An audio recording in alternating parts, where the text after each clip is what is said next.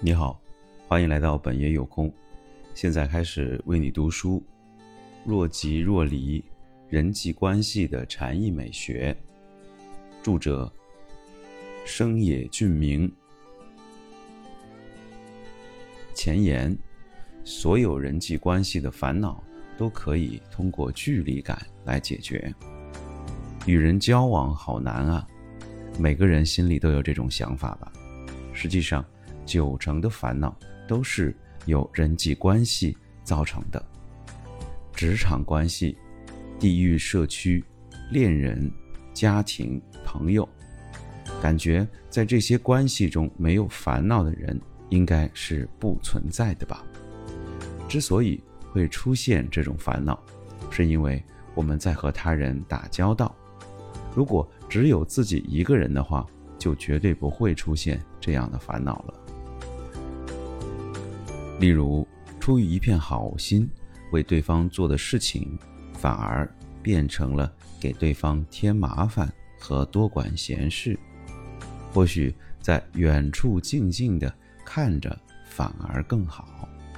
但要是真的这么做了的话，可能对方又会觉得你态度冷漠，然后记恨你。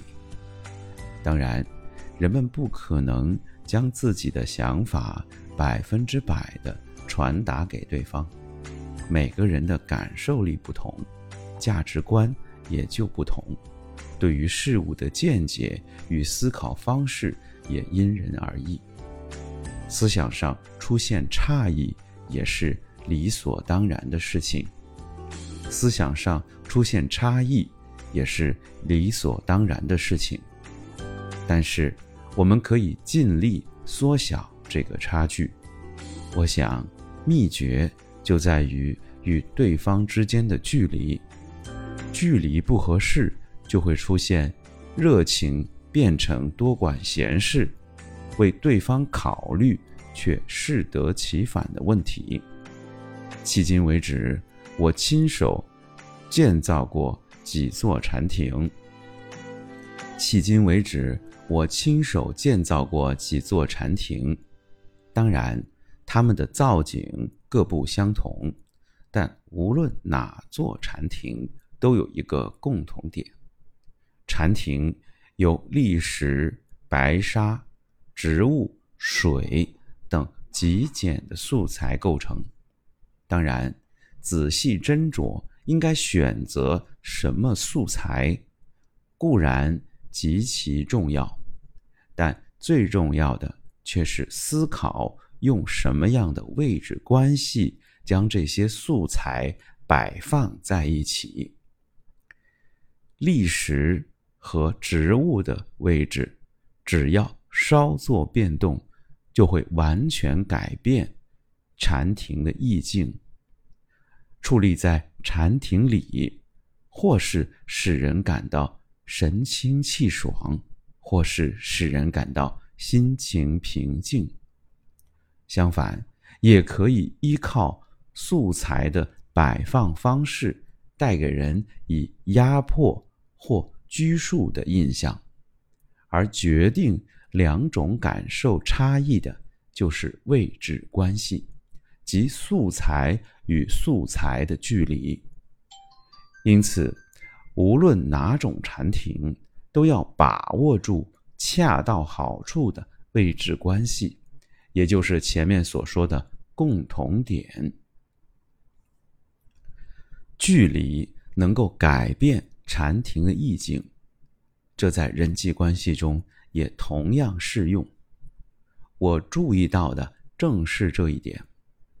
本书将以此为出发点，以造庭的宗旨，将视线集中在。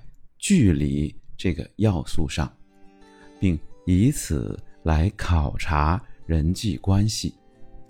人们在人际关系中可能会感受到愉悦或者不快等不同的情绪，有时会非常开心，有时也会十分生气。